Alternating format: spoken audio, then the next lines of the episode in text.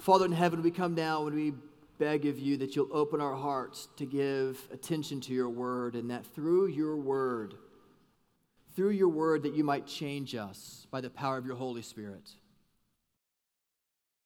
Father, I do pray for people in our congregation this morning. Um, I, Lord, I pray especially for the moms who are pregnant. Lord, it's a season we've got lots of pregnant ladies, and I pray you'll bless them and that you'll remind them amidst the pains of pregnancy that you're with them and that you love them. But I pray that you will draw near to them, that you'll help them to prepare for their baby boy or baby girl. Lord, we pray for those in Washington who are suffering because of the mudslide in Oso. Lord, I pray that you will give uh, wisdom to those who are helping find the victims' families who have not yet been contacted. But I pray that you'll help those who are in agonizing grief over the unknown about the missing loved one. But I pray that you'll comfort them, that you'll draw near to them. Lord, it's likely the deadliest single landslide in U.S. history, and you're there, even though there are lots of people who wonder right now if you even exist. Lord, we confess that it's only by your grace that that hasn't happened in Owasso, that there hasn't been a tornado to take us all out. Lord, it's by your sovereign hand that you withstrain the whirlwind and you protect us. Even now, even in the next 25 minutes, Lord, you withstrain evil so that we might be able to hear your word. And Lord, would you restrain the evil of our own hearts? Would you lead us into repentance? Lord, so many of us who have, are suffering grief wonder, are you there? Do you care? And so, Father, would you remind them that you are here and you love us and you are not angry at us and that you want to change us by the power of your Spirit. Lord, I thank you for those in our congregation who have new jobs. Lord, I thank you, um, Father, for Nathan Weber beginning a new job this week. I thank you, Father, for Brad Rutman, who will be commissioned this afternoon in his new position at the base. Lord, I thank you for those men. I pray you'll protect them in their new roles, that you'll guide them, you'll give them wisdom, and that they may view their vocation as their ministry and they'll glorify you every day they go to work. Father, I pray for those guys who are in jobs that they don't love. I pray, Lord, that you'll remind them that you're with them in that and I pray you'll help them, Father, to feel your pleasure as they work. You'll give them wisdom as to how they can best provide for their family, but also how they can best extend your kingdom through doing excellent work at the vocation to which you've called them. So, Father, would you bless the men and women in our congregation who are working, who are punching the clock? Help them to do so not just to get a paycheck, but to bring honor and glory to your kingdom by doing it with excellence. Now, Father, as we turn our heart to your word, we pray that you will quiet our anxious spirit and that you will remind us of the good news, the greatest news, indeed, the most fantastic news in all the world that you love sinners and that you came to save us and send us out. And so, work in us now, we pray in Jesus' name. Amen. There's a man in um, the history of the church whose name is John Owen. Some of you may know this name. In 1616, here's his story. The same year that William Shakespeare died, four years before the Puritans set sail for the New World, John Owen was born. He was what many call the Puritan of the Puritans. He was born in England. He married a woman named Mary Rooke. They were married for 31 years together, together. They had 11 children. One of those children made it to the age of one. And they buried her when she was five. And then a few years after their child dies, Mary, his beloved wife, dies. So I want you to imagine this with me. I want you to imagine being married to somebody and having 11 children. And every three years of your adult married life, you bury a baby. So let's just imagine 25, 28, 31, 34, 37, 40, 43, 46, 49, 52, and then 55. John Owen and his wife buried 11 children. There are 11 graves for their kids. And then I want you to imagine just a few years later that your beloved wife dies. Listen, there in literature there are all kinds of descriptions of grief. We've been looking at that the last couple of weeks. And the scholars typically tell us that there are four different kinds of grief. There's the kind of grief that's called disenfranchised grief. A, doctor named Kenneth Doka came up with this many, many years ago. Disenfranchised grief is the kind of grief you have when you love somebody who has been disenfranchised from society and then they die. And you're really not given permission to mourn them because the public hated them, but you deeply loved them. This happens a lot, for example, with people who loved convicted criminals. This happened, for example, to Jeffrey Dahmer's family when he died. They could not grieve his death because the world rejoiced over a serial killer dying. This is disenfranchised grief. Then there's a kind of grief that's called chronic sorrow. Some of you know what this is like. It's called living grief. It's when you get the news that your child is born with cerebral palsy, or you get the news that your child will be mentally or physically retarded for life or you get the news that somehow the diagnoses that you have or your spouse has, your children has, will not go away in six months and it's not going to get any better. It's called chronic sorrow, it's called living grief. And many of you know what that's like. Many of you live with chronic sorrow, you have for years. And you know the pain of living grief. There's a third kind of grief. It's called the grief that comes from injustice. It's what you, it's what you experience whenever you're the, you're, you're the victim of a legitimate injustice like global poverty. 1.4 billion people live on less than $1.25 a day. Global poverty is an example of grief that comes from injustice. And then there is what we call common grief or universal grief. And that is the kind of grief that John Owen experienced. And that's the kind of grief that you and I will inevitably experience if we haven't already, if we're not experiencing it right now. It's the kind of grief that comes when you bury a loved person or you bury 11 children. And in this story, in John chapter 11, you're about to read perhaps the most famous example outside of the death of Jesus of common grief. It's the story of the death and the resurrection of Lazarus. So let's look at it together. If you have your Bibles, please have them open to John chapter 11. I'm going to read verses 1 down through verse 46.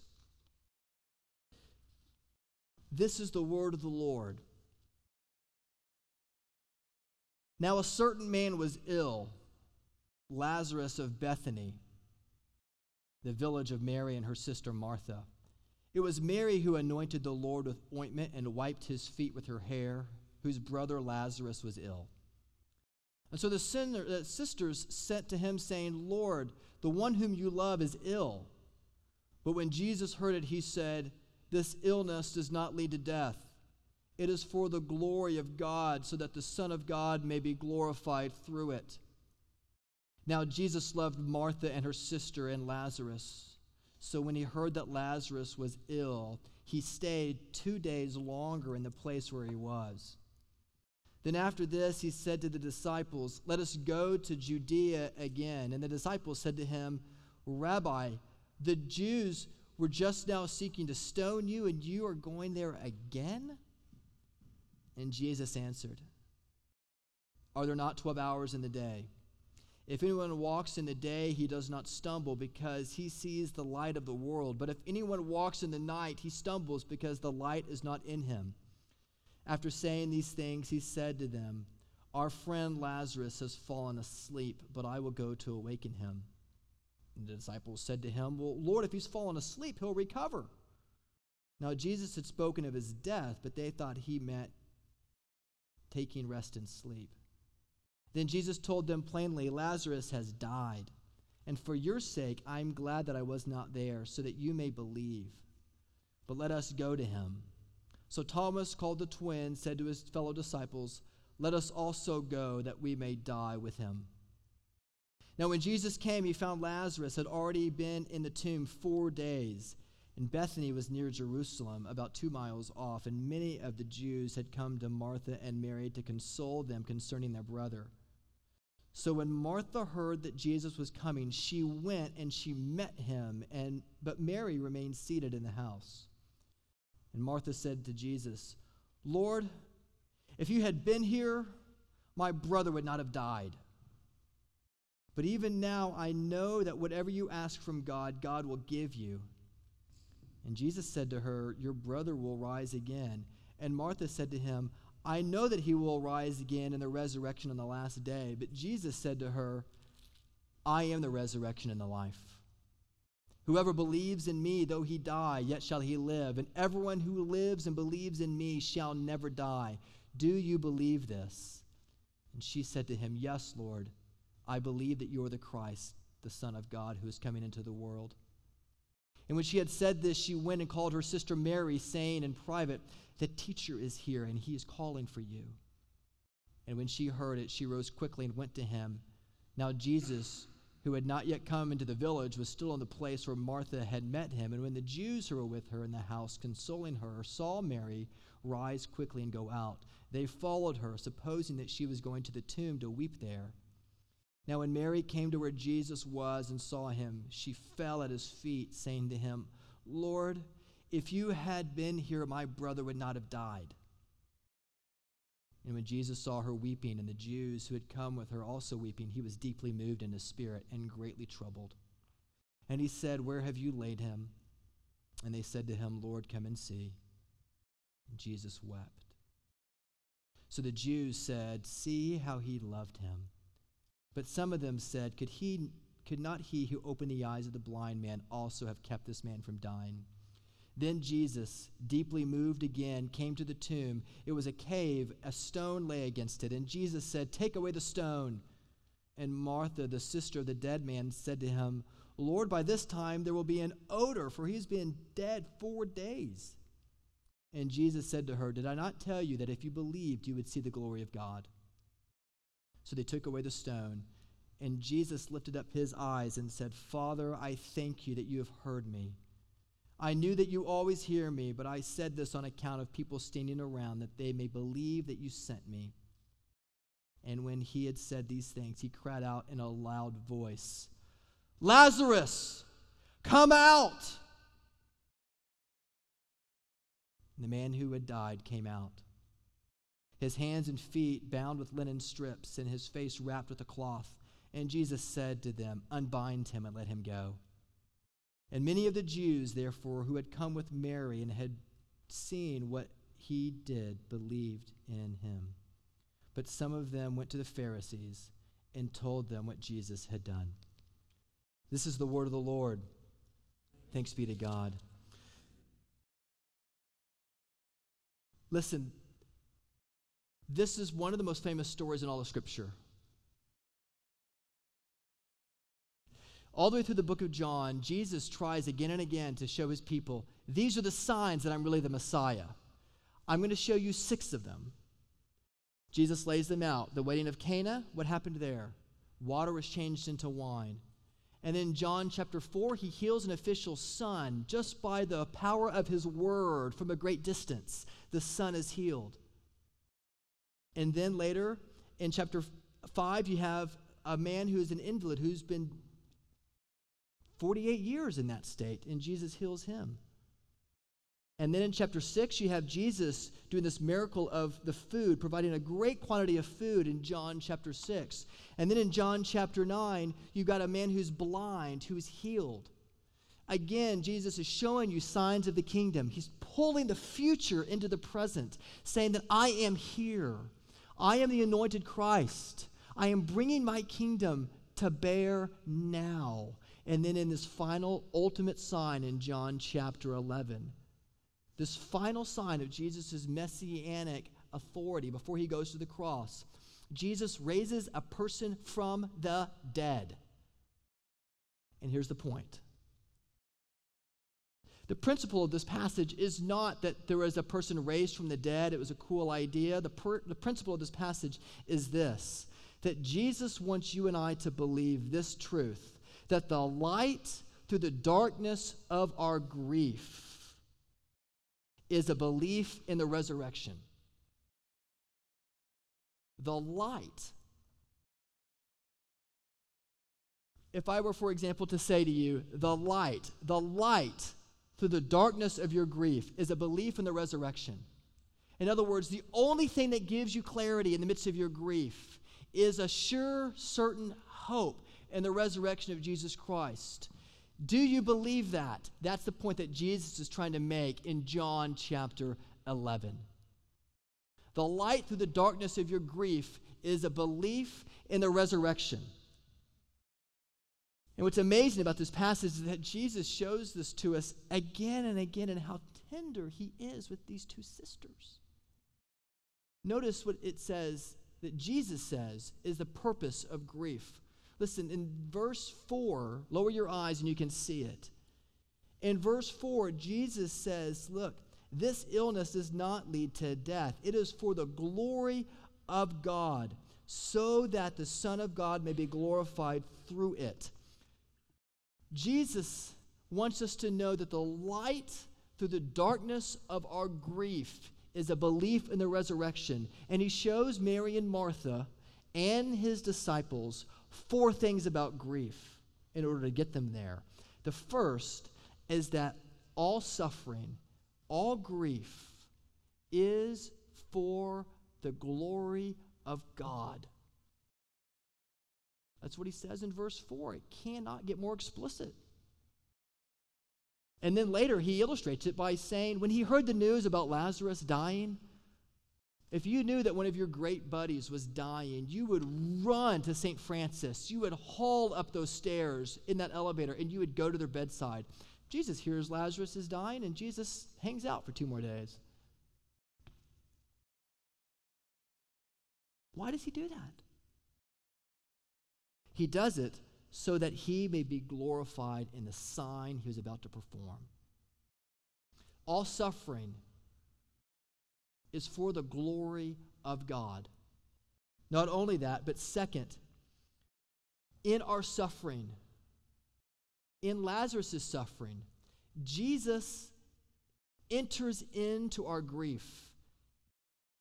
He enters into danger himself. Notice that Jesus is hanging out with his disciples, right, outside of Judea, about 15 miles away on the other side of the Jordan River. They had just, in chapter 9 and 10, they had just been threatened to be stoned by the Pharisees.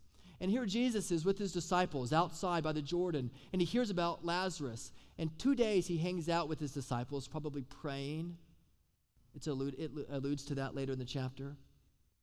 And he says to the disciples, Let's go back into the lion's den for the sake of our brother Lazarus. And they said, You're crazy. Why would you want to do that? Because I love him. And listen, this isn't just a metaphorical interpretation of Scripture. Jesus enters into harm's way to enter into the grief and sorrow of his beloved friends Mary and Martha. And you know what he does for you? He does not stand idly back. He comes into your sorrow. He comes into your grief because that's the whole point of his incarnation. That Jesus didn't just stand back. He said, No, I want to go into their grief, the grief of this world, this broken, messed up, jacked up world. And I want to enter into it with them. A man of sorrows, Isaiah 53 says, and he was acquainted with what? With grief.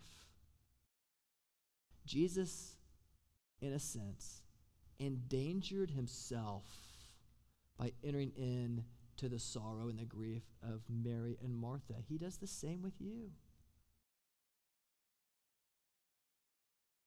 The third thing about grief the first thing is that it's always for the glory of God. The second thing is that he enters into your grief. He endangers himself, if you will. He enters into it with you despite great cost to himself. These Jews wanted to stone him, and yet he didn't care. He goes back into Judea in order to be with Lazarus. The third thing is that Jesus knows your temperament. Now I'm going to camp out here for a few minutes. Jesus knows you. In fact, he knows you so well, he knows how to handle you. Like you think about your like your spouse knows you very very well, but even there's some times when there's friction because they don't know really how to handle you. Jesus knows how to handle you. Notice what he says to Martha.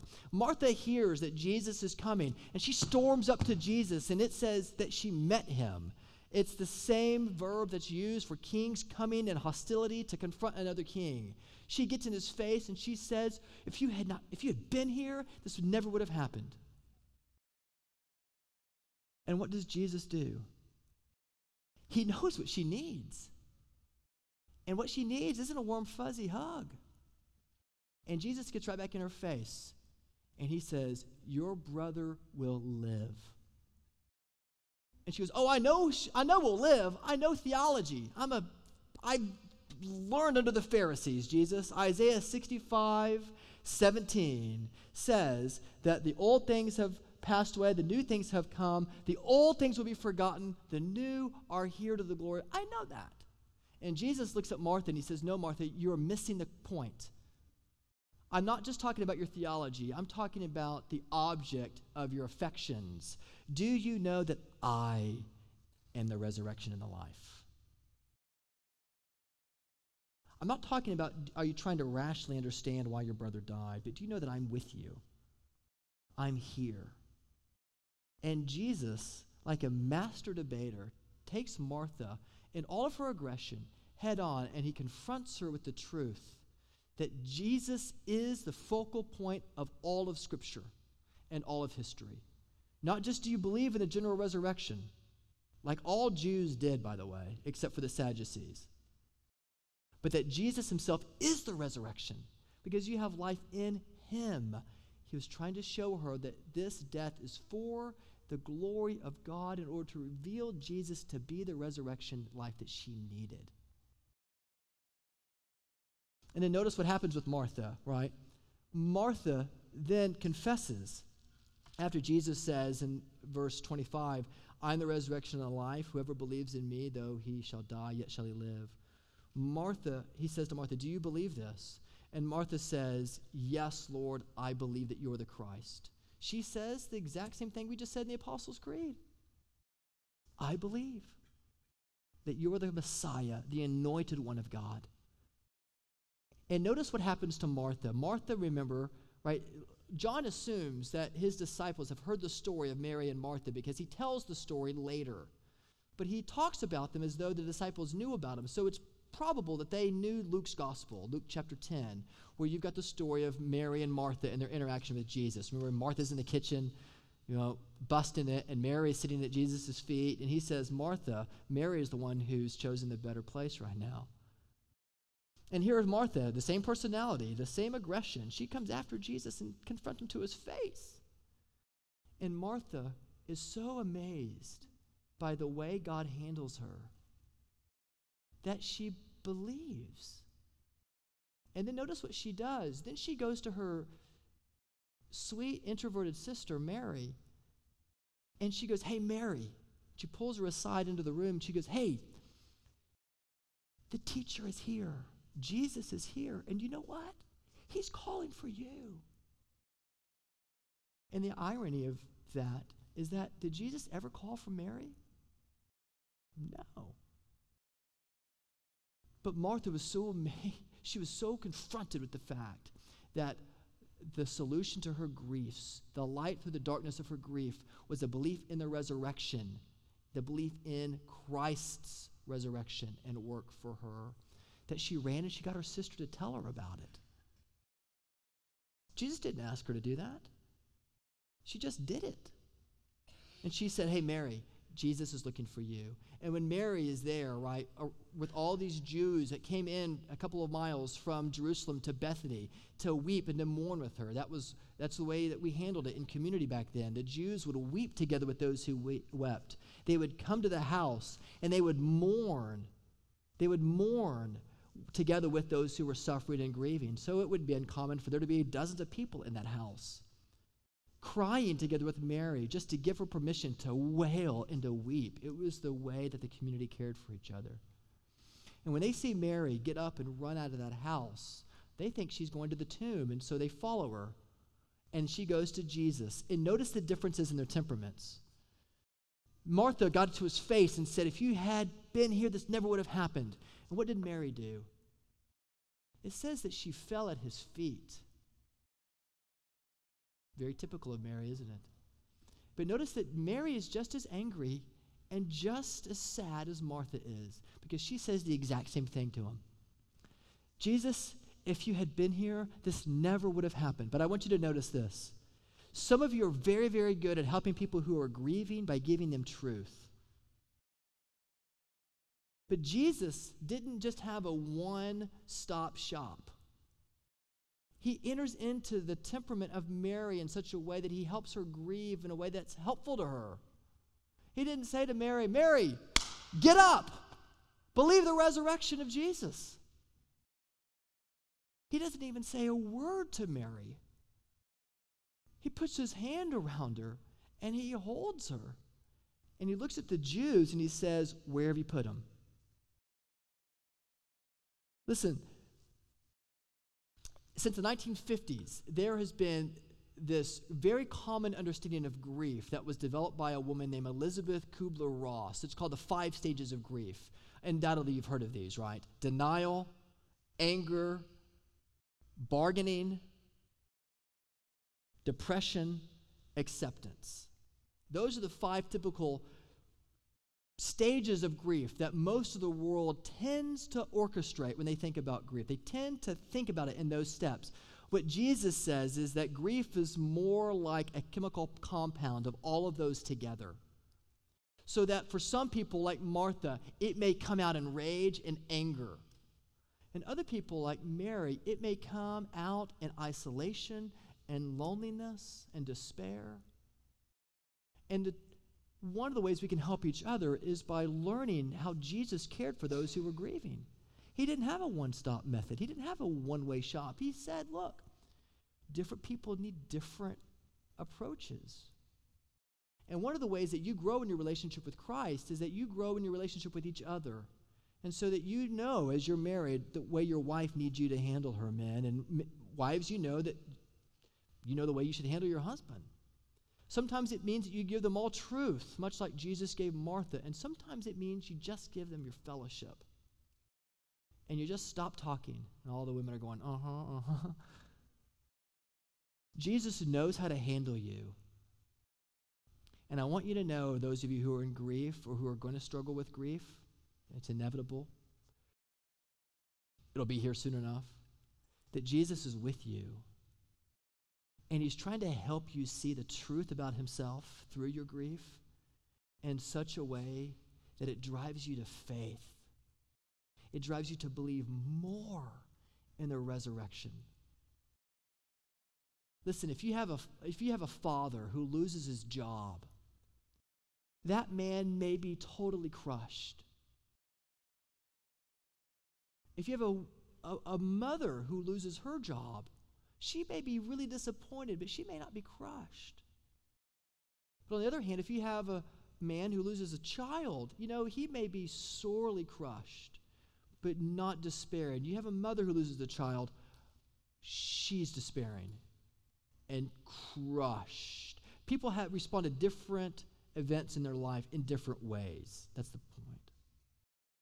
And for some of us, certain griefs are more painful than others. And some of you have a kind of um, chronic sorrow because you're going through a very difficult time and you just don't know if you're going to get beyond it. And you may not.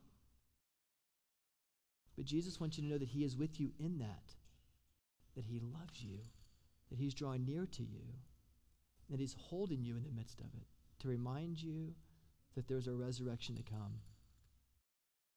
There are four things Jesus is trying to teach us about the resurrection here, about the purpose of suffering. It's to the glory of God. That's the first thing we saw. The second thing we saw was that not only is it to the glory of God, but that Jesus endangers himself for you by entering into humanity, by incarnating so that he can know your griefs together with you, just like he entered back into Judea when he was threatened to be stoned for the sake of Lazarus. The third thing is that Jesus knows how to handle you, He knows how to handle your temperament. And the fourth thing is that Jesus shows you that He and He alone is your only hope. The point of the text is that the light through the darkness of our grief is a belief in the resurrection. It says in the Old Testament, as I quoted earlier in Isaiah 65 17, it says, For behold, I create new heavens and a new earth, and the former things shall not be remembered or come to mind. When Jesus comes to make when he comes to make all things new, as it says in Revelation 21 5, he will make all things new. Listen, you will, it's not like you're going to heaven with a harp issued to you in a cloud that is now your residence. You have a very real existence on earth because the earth is going to be remade. We call it heaven. The Bible refers to it as the new heavens and the new earth. And you will splash in the lake and you will run through the fields to degrees of glory and power you cannot even imagine. And it's belief in the resurrection, the resurrection of Jesus Christ for you is a foretaste of the ultimate resurrection that's going to come of all who are in Christ. It's a personal, it's a sudden, it's a very real resurrection. Our bodies in the grave. Zach McMinn is a mortician. All those people he has helped die well, those bodies will rise out of the grave and they, they will be reunited with Christ on earth in his kingdom. And it's hope in that. Hope that everything sad will come untrue, that gives you the ability to endure grief. Listen, all of our theology, all of our theology drives us to believe this one central truth the resurrection of Jesus Christ. As the foretaste of the resurrection of our bodies in the end, together with Him in His resurrection, is what Scripture again and again points to, is what gives us hope. And this is what makes Christianity utterly distinct from all other religions. I mean, all other faiths, it, you, how do you get through your grief? Well, you employ Elizabeth Kubler Ross five stages, and you go through these five stages, and eventually you're going to outrun the grief and you're going to be fine. That's not what Christianity says. Christianity says that your grief is like a chemical compound one ounce of depression, one ounce of anger, one ounce of acceptance, a whole bunch of questions, and poof, that's your experience. And Jesus says he's using that combustion to drive you into deeper faith in him because he loves you and he knows how to handle you and he will deal, deal tenderly with you. Because what happened in the passage? Because Jesus goes to Lazarus' tomb, didn't he? And Jesus calls out Lazarus before his disciples, before Mary and Martha. And there's a picture that Rembrandt painted many, many years later that shows that picture. John, is it on the screen? Can you help us see it? This is the picture of Rembrandt. And notice, notice where the focus of the lighting is for Rembrandt. I know it's hard to see, but the focus is on the people that are watching it. It's on Mary's face, looking at the tomb. Because Jesus says, This grief is there so that you might believe. The focus of the text is not on Lazarus, it's on the belief of the people who trusted that Jesus was truly who he said he was. So, friends, listen the light through the darkness of your grief is a belief in the resurrection. This isn't just a picture that Rembrandt painted in the 17th century, this is a picture of your future. When everything said will come untrue, when your Savior who loves you, who is with you right now in this gym, who through the echo of my voice is speaking to you, who reminds you that I am with you and that I love you, and that I'm not angry with you, and that I do these things for my glory, so that you might be driven into deeper faith in the resurrection in my name. In 19, uh, 1674, John Owen, after he buried 11 children and um, his wife, wrote a book called On Communion. And if you know the Puritans, they wrote books about everything. He wrote a book called On Communion. And John Owen, in this book, said that despite his grief, what got him through the grief of burying 11 people in his immediate family was believing that the resurrection was true.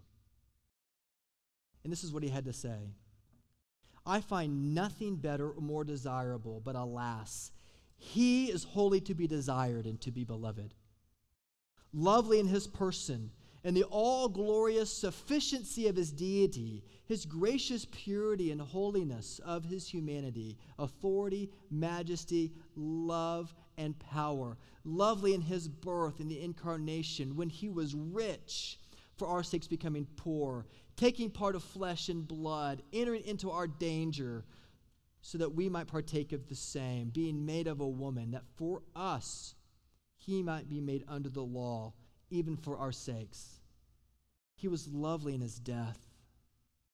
Yea, even most lovely to sinners, never more glorious and desirable than when he came broken and dead down from that cross. Then had he carried all of our sins into a land of forgetfulness. Then had he made peace and reconciliation for us. Then had he procured life and immortality for us lovely in all of his ordinances and in the whole of the spiritually glorious worship with which he had appointed to his people, whereby he draws the church near to have communion with him and his Father. He was lovely in his vengeance that he took on sin, and he will finally execute one day upon the stubborn enemies of himself and of his people. He was lovely in his pardon with which he has pardoned sinners like me who, though in our grief, he has reconciled us and established us in him, in the grace he communicates, in the consolations he administers to us, in the peace and the joy he gives to his saints, in the assurance that he gives us through our sufferings that we will one day finally be complete. What shall I say then? Owen writes. There is no end of his excellencies or desirableness he says this looking out a window of 12 graves. There is no end of his excellencies or desirableness. This is our beloved. This is our friend, O daughters of Jerusalem. Friends, Jesus is the one to be beloved and to be desired. And he's using your griefs, though very real, to remind you that he is with you, that they're for his glory, that he enters into your griefs with you, that He knows how to handle you and will point you to faith in Him, and that He is your only hope. And as you embrace those truths and as you see Him as more desirable than anything else, you find that the light through the darkness of your grief is a belief in the resurrection to come. Amen. Let's pray together.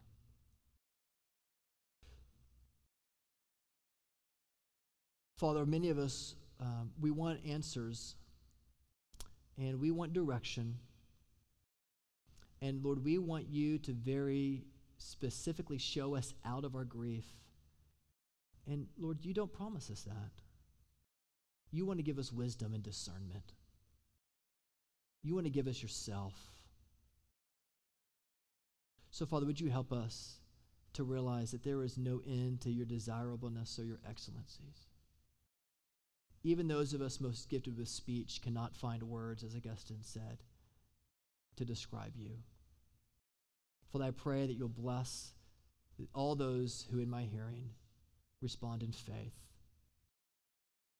Lead us to embrace your resurrection, to know that it is the hope through the darkness, it is the light in the valley, it is the pathway to the mountaintop of our fellowship, of our security of our assurance in your love.